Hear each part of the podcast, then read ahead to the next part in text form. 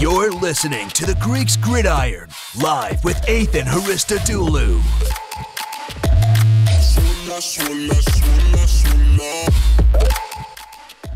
All right, everyone. Good afternoon. My name is Athan Hristodoulou. I am your host, as always. This is the Greeks Gridiron. It is April 5th, 2021, Monday.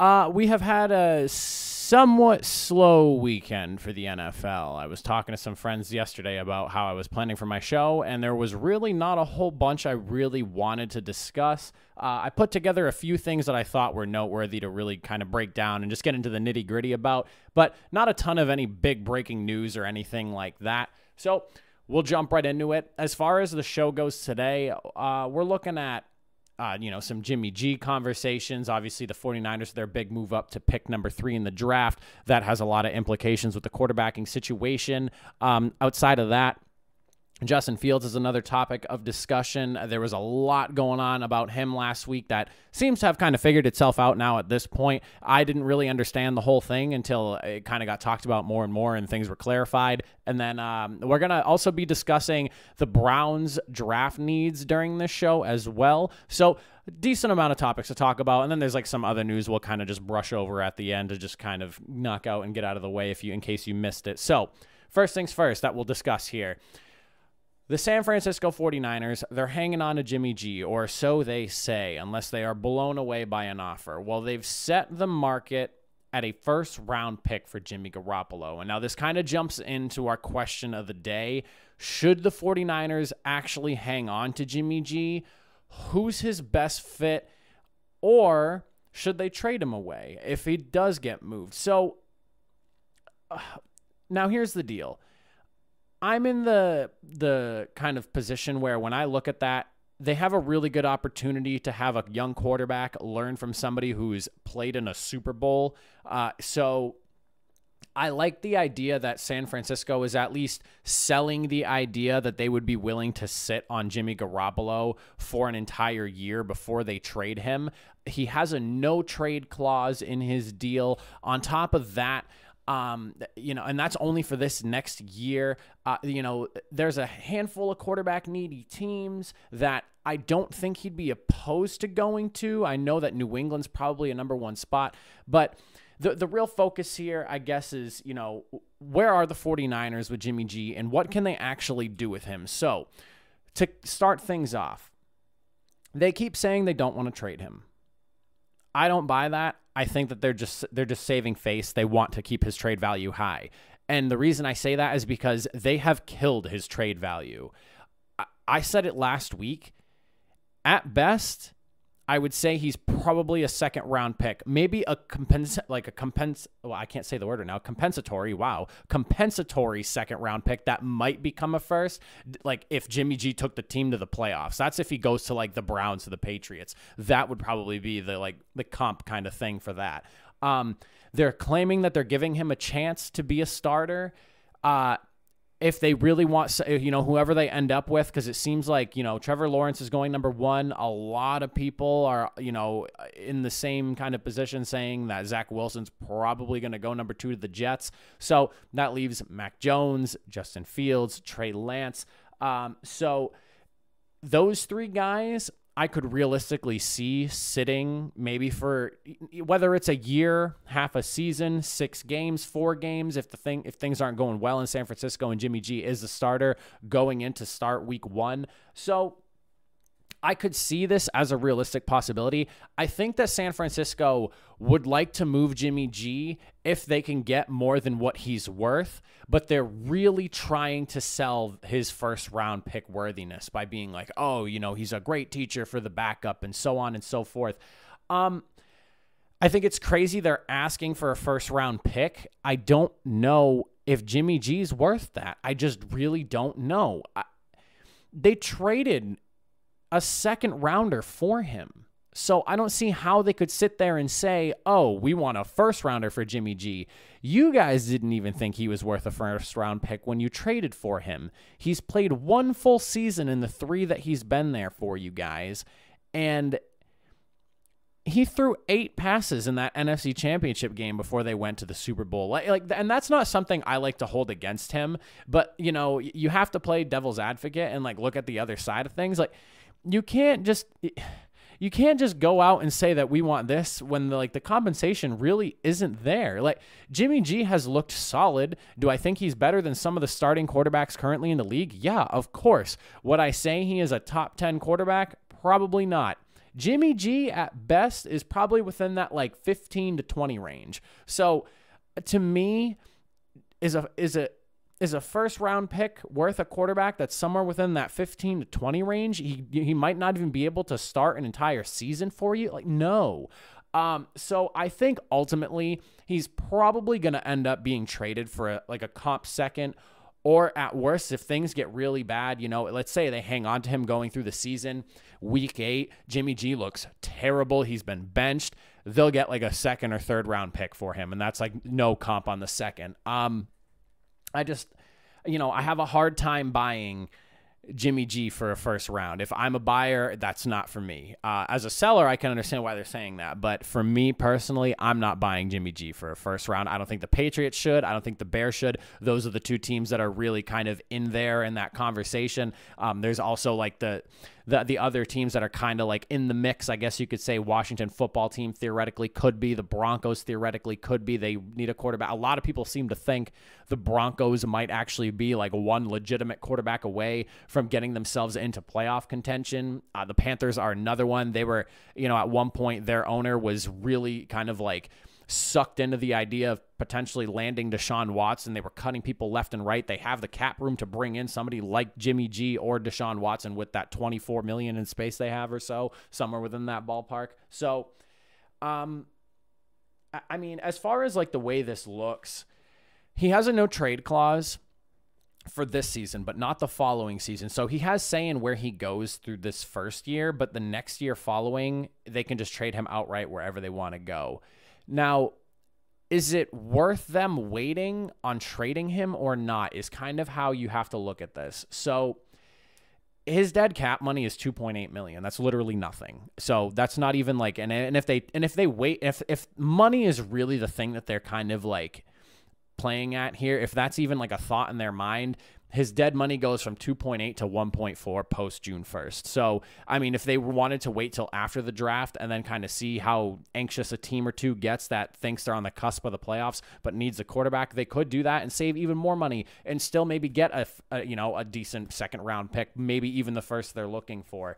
Uh, but does it really help them to wait or does it hurt them? In my opinion, you know, it could really go either way, but I think it almost helps them because I, the more I thought about this, the more I think, okay, we're about to go through the draft. And initially, how I looked at this, it was, you know, if you're sitting on Jimmy G post draft and you decide not to move him, but you got your future guy, whoever that ends up being, you know, everyone else is going to kind of sort out their position needs as well. But there's still going to be a handful of teams that need a quarterback. Let's say the Patriots somehow, you know, with all the conversation that was spinning last week, and we'll talk about this later, but you know, the whole Justin Fields thing and people questioning his work ethic, if that somehow forces him to drop down to the Pats or like say they move up from 15 to 11 or 10 to steal him, you know, that takes out the Patriots.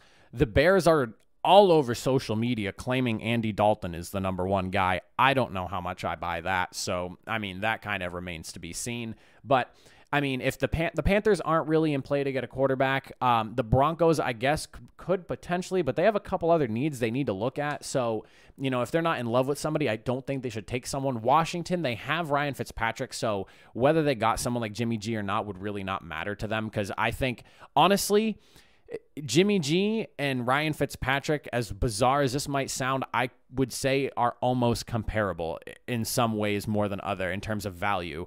Um, you know, Fitzpatrick was rolling last season. Garoppolo wasn't even playing. I mean, eh, the, the, Dolphins went 10 and 6, almost made the playoffs. Eh, only because the AFC had a stacked group of 11 and 5 seeds or better, you know, did they not make it in. So, you know, eh, I think it does benefit them though because if the Bears are just doing this to kind of like pretend they don't necessarily want a quarter or like they're not looking for a quarterback, that kind of puts pressure. But at the same time, I don't think anyone buys that they're that sold on Andy Dalton. Uh, if the Broncos don't address the quarterback in the draft, they still need a quarterback. So, and the same with the Panthers. Let's say Patriots take them out of the equation. We'll take Washington football out of the equation. The Bears, Panthers, and Broncos post draft could still very much want a quarterback. And if, you know, the Broncos really feel that they, you know, if let's say they go everything else, they fill the rest of their needs in the draft and they think, okay, if we have a quarterback, we literally could make the playoffs this year, at least as like the number seven or six seed. Maybe they're not going to win the division against, uh, you know, the Chiefs, but they could sneak into the playoffs, especially since they're expanded now if the Broncos are really that desperate, they could trade the first rounder that San Francisco's looking for. So I think, in a sense, it almost benefits them waiting it out a little bit, seeing who gets what going through the draft. And then if a team really gets antsy to, you know, maybe try to make that push in the playoffs that's just on the outside looking in, they're like numbers 15 and 16, you know. I could see it working out for San Francisco. I really do not believe that Jimmy G is a first round pick worthy quarterback. Uh, but in today's game, you need a quarterback to be able to make it anywhere. Jimmy was serviceable enough going through that playoff run into the Super Bowl to, you know, to help them get there. So there's a possibility he does go for a first round pick. I don't think he's worth it, but at the, you know, I think he's worth a second or third, somewhere within that ballpark. I don't want to say he's not worth going after. I just I, a first round pick is a starter, is somebody who can be on your team for the next seven to 10 years if they pan out. I just have a hard time believing that Jimmy G is going to make it that next seven to 10 years. So, in terms of value, you know, if somebody can offer him that comp second pick, that could become a first if they hit the playoffs. I think that's a pretty good deal for San Francisco to take, especially if it's a team that, you know, could potentially just bottom out and have another terrible year and they offer that comp pick. I mean, even if you don't get the first rounder, let's say you get num- picks number one through five in the second round. I mean, that's almost a first rounder at that point. So that's kind of how I look at the whole Jimmy G thing. I just, oh man, a first round pick is so much, and I cannot believe that that's what they're looking for. I'm not sold on that at all, at all. I, second or third at best, um, and you, you know, late second round, late second round if it's a team that just kind of wants Jimmy G and isn't in love with Jimmy G. But that's kind of how I'm looking at the whole 49ers situation. They are saving face though. I think that they, you know, they really do want to move Jimmy G they just they gave up a handful of first round picks, so it seems like they want to try to recoup one of those, which would be phenomenal on the GM side if they're able to pull that off. If they can trade all these picks, get a quarterback of the future, and get another first round pick in return after finessing their way up to that third spot, I mean, my God, John Lynch is a mastermind over there. He's doing an awesome job in San Francisco. Uh, you know, he, he's he, he's collecting picks and doing a good job when he's trading away players, and he's getting good value for them. So hats off to him. You know, they're making some good moves, and even when they make the moves, the team still stays intact. If they have good quarterback play next year, San Francisco is going to be dangerous. That's for sure.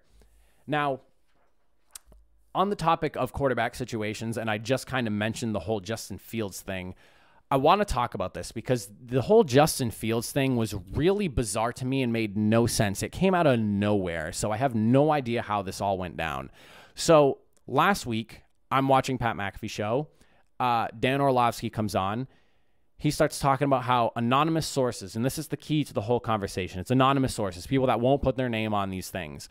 Uh, we're kind of essentially questioning his work ethic, you know, kind of like last guy in, first guy out type deal. That was crazy because up until I want to say like maybe a week or two ago, maybe three weeks ago, maybe a little bit further back, because it seems to be kind of slowly changing as these last few weeks have gone on. Justin Fields was the number two quarterback in this draft behind Trevor Lawrence. Like, that wasn't even the conversation. And now all of a sudden, Zach Wilson's jumping him. He's probably going to go number two now. Um, and then on top of that, the 49ers are, are tied really hard to Mac Jones. Uh, you know, Trey Lance has been somebody else they've mentioned, but like, no Justin Fields talk. That is insane to me. Um, it seems like it, it really just has. I, I don't know what the issue is. I don't buy if you're going to sit here and just, you know, behind someone's back, not even give a name or anything like that or give a relation to the team, even if you're just like, I'm a trainer on the team or I don't know, like something that has like a multiple personnel in a staffing group, you know, if you want to like just throw something out there. The fact that it's just all anonymous sources, it sounds like BS to me. Maybe it's somebody that doesn't like Justin Fields or maybe he doesn't want you know his team per the team that he likes per se to go after Justin Fields whatever the issues may be maybe it's a racial thing I've seen all all the people talking about it you know whatever it is I, it's it's stupid because the production and what his coaches have come out and said do not match with these anonymous sources coming out here and saying stupid stuff like this. So, like Ohio State, uh, one of Ohio State University's coach, Ryan Day, super vocal about the comments. Here's a quote that I pulled from him specifically. I heard something about the last one to come in, first one to leave. First off, the scouts weren't in the building all year. Last one in, every morning, almost every morning, or at least every morning, we could be in the building early. He's in with the assistant AD for football, sports, performance, uh, Mikey, Mikey or Mickey. I want to say it's Mickey, Mickey Marotti. That right there doesn't sound like somebody who's last one in, first one out. It, that, that's coming right from the coach. Like, and then on, uh, and he even says to himself, he thinks that some people are just being a little bit reckless with their comments. Um, I agree. I, I don't know. Justin Fields just looks so good. His his throw from his pro day was awesome. His pro day altogether was awesome. I mean, and he's looked really good in college. I I just don't understand where this whole like you can't be at the top of the game like that and have questionable work ethic. And then I say that, but then there's somebody like Jamarcus Russell, but Justin Fields is not showing signs like Jamarcus Russell did coming into the NFL that he was not going to pan out. At one point, like Jamarcus Russell was like 280 playing quarterback. Like, but that was obvious that work ethic was, you know, very clearly not there. Justin Fields looks good. His pro day was awesome. I mean, you know, he's answered, you know, he, he's answering all the right questions like correctly and things like that. Like, and then on top of that, even Orlovsky came out and said, you know, he wishes that he kind of gave context to it more because Orlovsky's he's a he's a Fields guy, and I've heard him talk about Justin Fields on ESPN. He's a Fields guy, and I think what it was is it just kind of got lost, and he's hearing like the, he's hearing the tidbits and it kind of got blown out of proportion i would say a little bit. I mean even i when i heard but i mean when you hear something like that about a, uh, somebody who's probably a top five pick in the draft you know it, it's gonna it's gonna sound some bells raise some alarms people are gonna start you know questioning what the heck's going on and where this information is coming from i am sold on justin field being a, a solid prospect in this draft whether he's going to pan out or any of the other prospects in this draft pan out, nobody knows. I do not think that questioning Justin Fields' work ethic makes any sense. I mean, he looked so good going through his pro day, and whether you want to argue that somebody just in shorts working out, whatever, he looked great. He looked prepped for it and ready to go. Physically, he looks really good. I mean, there's just no reason to, to question his desire and work ethic right now. And and I, I just I don't understand who would be going out of their way to say stuff like that about him. I think it's a bunch of BS.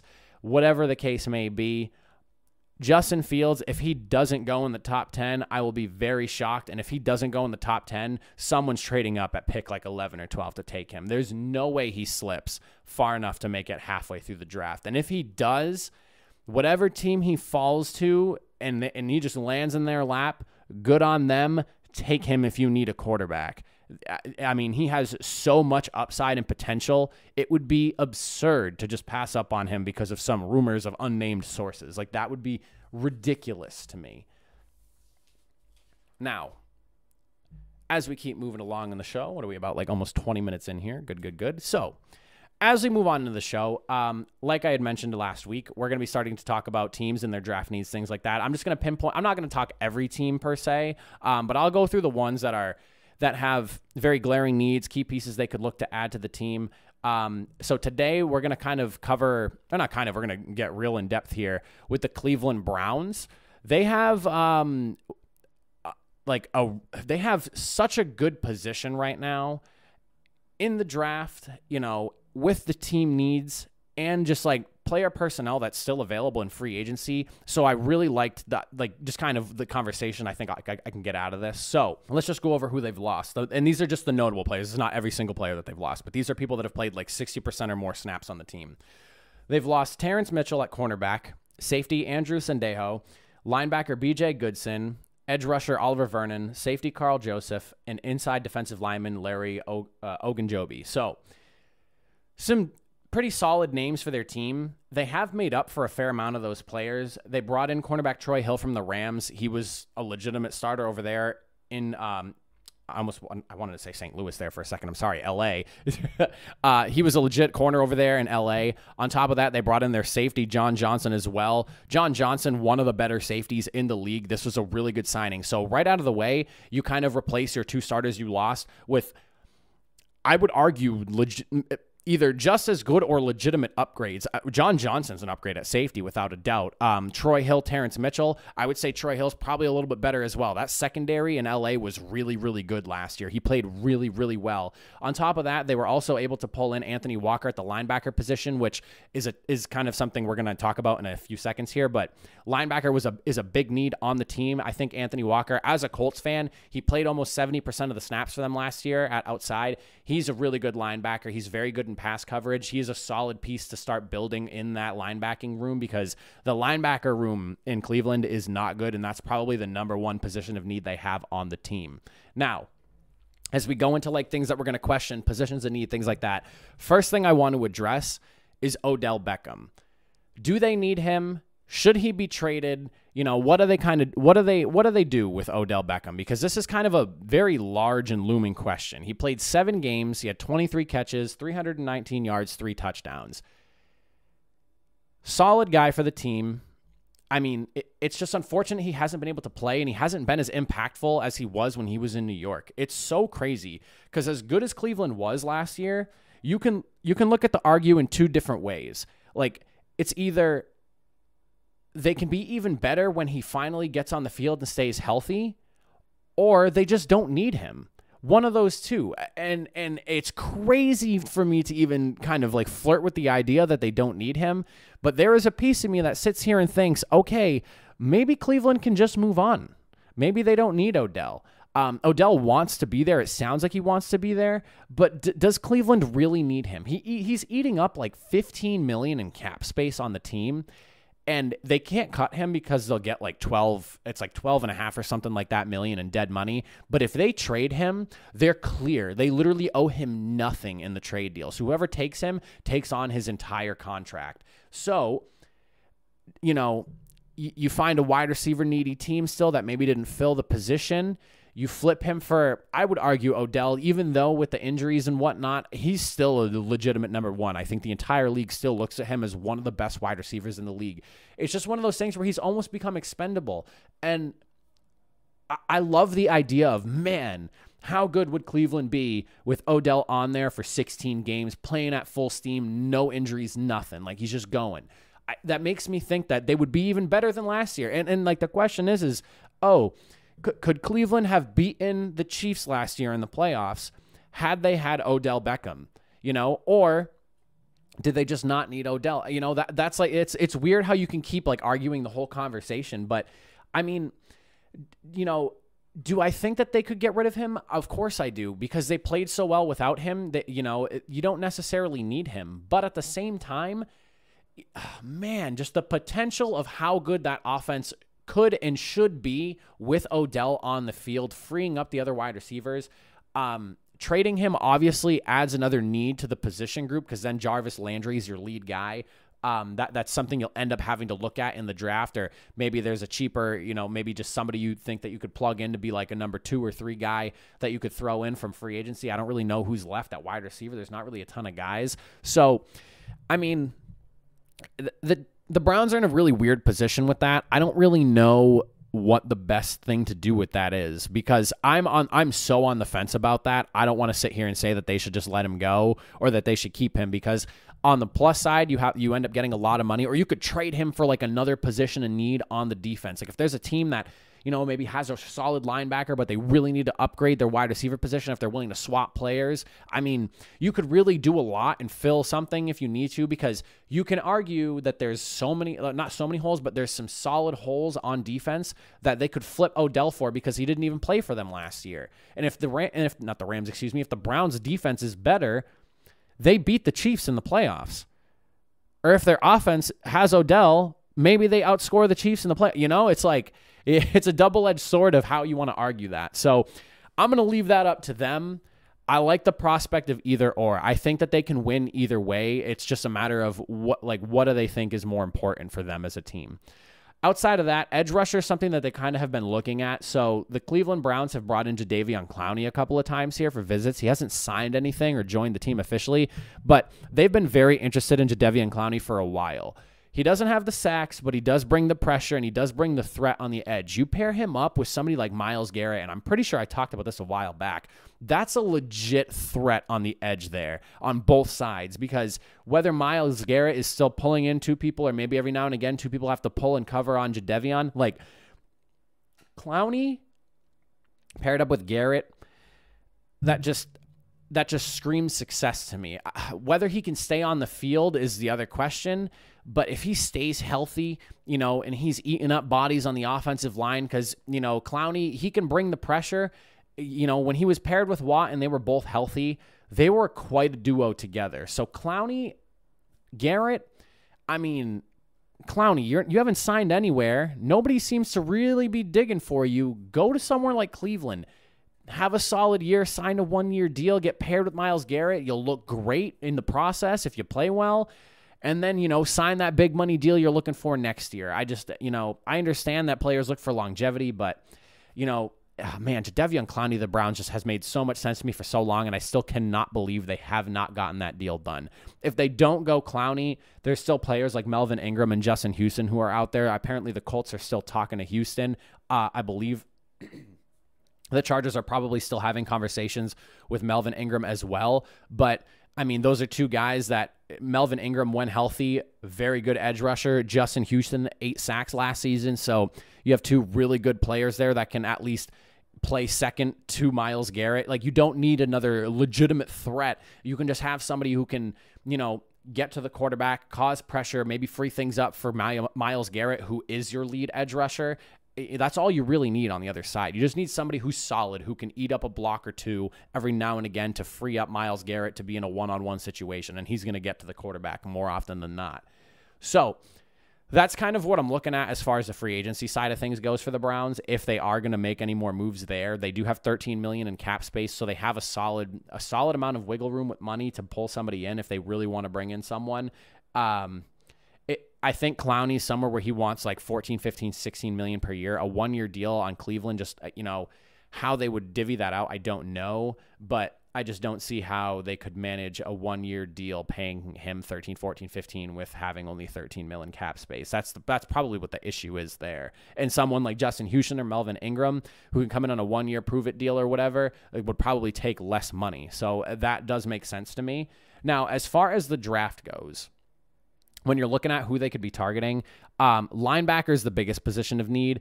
Interior defensive line is kind of another place I'm looking. And if they don't figure out the edge with free agency, um, you could always go draft and somebody, you know, in those later rounds. The draft isn't super, super deep on edge rushers, but there are some solid guys that because offense seems to be going very heavy early in the draft. It seems like we're going to have more defensive players playing uh, or not playing, I'm sorry, excuse me, available in those later rounds of the draft. So, linebacker, 100% their position in need they need to go for in the draft. This is where like if they don't target a linebacker in the draft in the first round, what are you doing? So, players like Notre Dame's uh, Jeremiah Owusu Koramoah is there. Uh Zaven Collins might be there from Tulsa.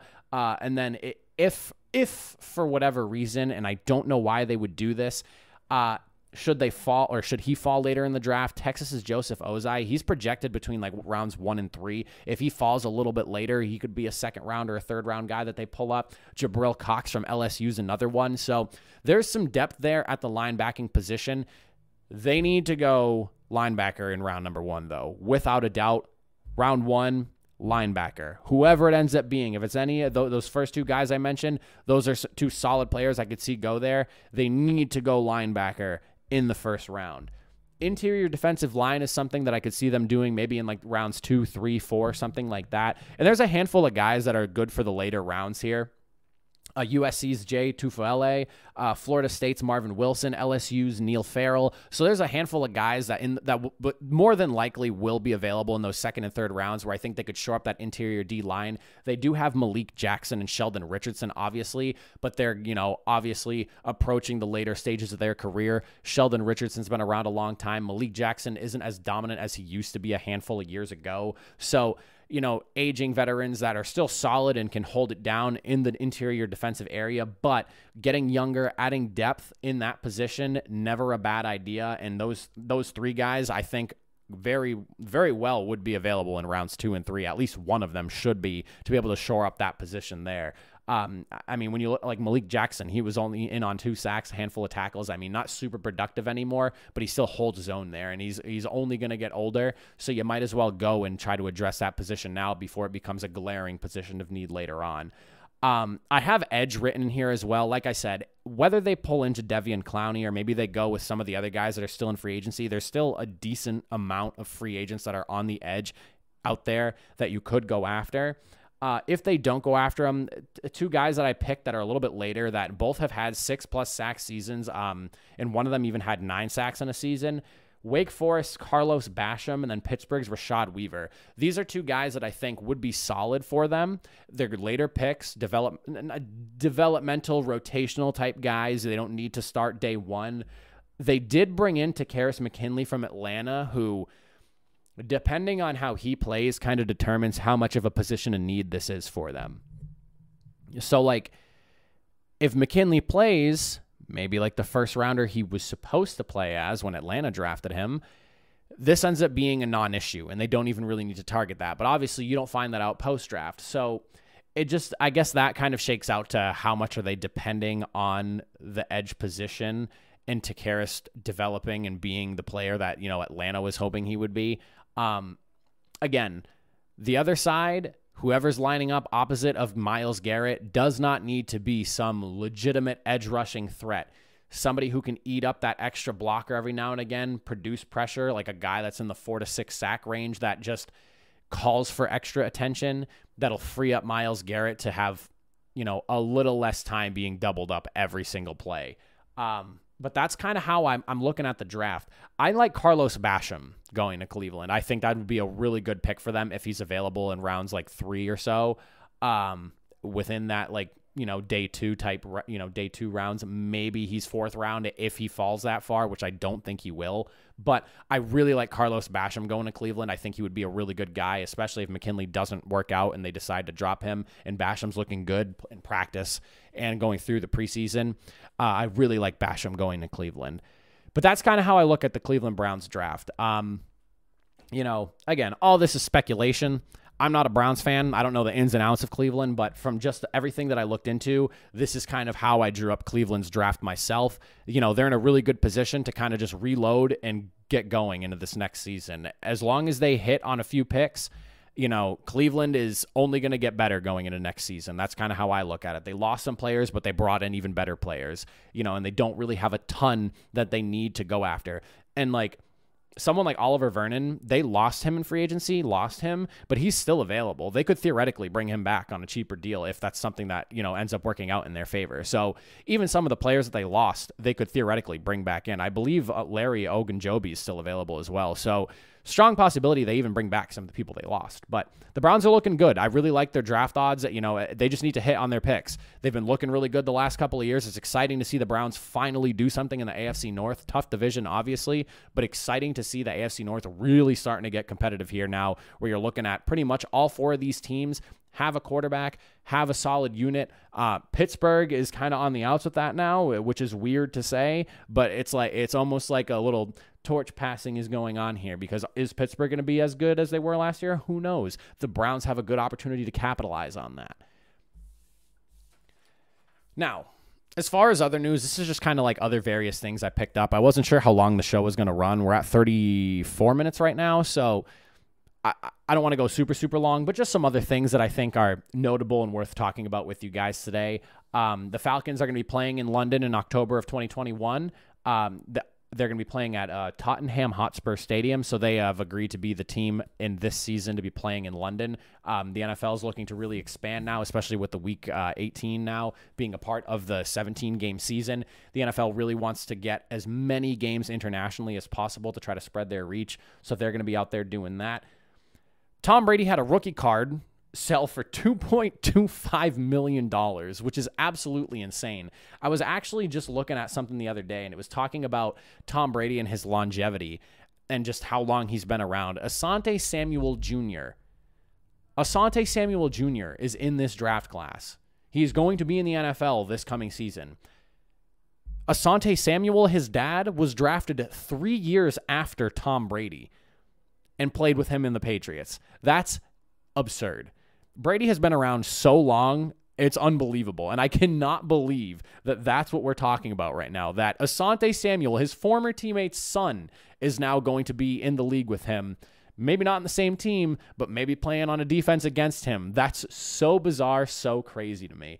Um, outside of that, this came out today. Um, Daniel Jones, he's gathering his teammates. This is something I'm excited to see. Daniel Jones really taking the leadership role for the team in New York. Uh, he's bringing in pretty much all his wide receivers, tight ends, and some of the linemen to just run offensive drills. We're in April right now there's nothing set in stone as far as preseason training camps and stuff like that is concerned. Uh, that's all stuff that's going to have to be hashed out because it sounds like the NFLPA might want just a virtual offseason while the owners and you know the teams and whatnot want in like in person. So that's going to be real interesting to see how that shakes out. But to see somebody like Daniel Jones, who's kind of in like a make or break it year, taking the initiative to pull out all of his players together and bring them out to somewhere like Arizona to just kind of you know start building chemistry and get ready to play, that's awesome this is a make or break it year for the Giants, in my opinion. At this point, um, you know, and I have some people that I know who are fans of the Giants. If they don't hit 10 wins, nine wins, I mean, the season's kind of a failure. This is this is kind of make or break here. You bring in Kenny Golladay, you know, eh, you bring in somebody like Kyle Rudolph to, to you know help Evan Engram out with his development and hopefully you know take a little bit of pressure off in that position for him. I mean, that offense looks really good. Saquon Barkley, as long as he returns to form, they need to work on that offensive line in the draft. If they can hit on a good, you know, good guard, you know, to replace Zeitler, the Giants are looking good. They're looking good. They need to hit on their draft picks, and this is a team that is a threat to win that NFC East. The Cowboys still got to figure out their defense. I don't care how much money you just threw at Dak Prescott, but I mean, the Giants are looking real good. Washington, they're either at the same place or maybe slightly better than they were last year, depending on how you look at their signings. Um, I would say that Alex Smith and Ryan Fitzpatrick are comparable. Uh, Ryan Fitzpatrick might even have the edge on that. He was playing really good football last year, and if he plays just as good or better this year, they've got weapons. Curtis Samuel, Terry McLaurin. I mean, the offense looks good. Um, and then their running back, who I'm blanking on his name again, and I hate myself for doing that because this happened to me the other day when I was doing the show. Uh, you know, the, the, Washington football team's looking good. So the NFC East gonna be competitive, but the Giants do look like they have a very solid team, and they're like the most overall well-rounded unit. Um, and then on top of that, talking about the NFC East, Jalen Hurts is switching to number one rather than wearing number two. Uh, whether this is him just saying that I am the number one QB or what that has to do with all that, um, don't really know. The Eagles posted about it on their Instagram account and their Twitter account. So good on him for getting a number that he wanted to wear. Um, and that's pretty much it for the news. Again, slow weekend, not a ton going on. Um, as we get closer to the draft, hopefully things start to heat up a little bit more. Maybe we get some more rumors coming out of the mill. Who knows what's going to be going on between now and the draft? I mean, we already had a big shakeup on the top end of the draft. Every mock draft is out the window because why would you do a mock draft three months out? I don't know. But um, at this point, we're starting to get a pretty decent idea on what teams are looking at. Uh, barring any other wild trades to move some teams around in the draft, we kind of have an idea on what things are looking to be, at least within that first round or so. Uh, but that's pretty much it. I appreciate you all for joining me. As always, I am your host, Athan Hristodoulou. This is the Greeks Gridiron. Remember to check us out on Facebook, Twitter. I have the Instagram page up now, so you can find us on all the show, socials and you know check on us there. Um, I'm bringing on two new people to the show, hopefully starting this week. Um, my uh, he's been on the show a couple of times actually already. Eli Bieberman, he was here to talk about the Super Bowl and some NFL awards Uh, a few weeks ago. He's going to be coming on regularly. On top of that, a good friend of mine, Nick Cormier, he's going to be joining the show as well. We're going to be doing some non-live pre-recorded stuff to be sending out to you guys. So we'll you'll be seeing more of us as opposed to just the Monday and Thursday uploads that we normally do. I want to start pushing out more content. And I didn't want to say anything about who it was or whatnot until I really got everything set in stone. But you should be seeing that new content starting hopefully this week, rolling into next week. But I'm Athan, everybody. Thank you all for watching. Have a good rest of your Monday.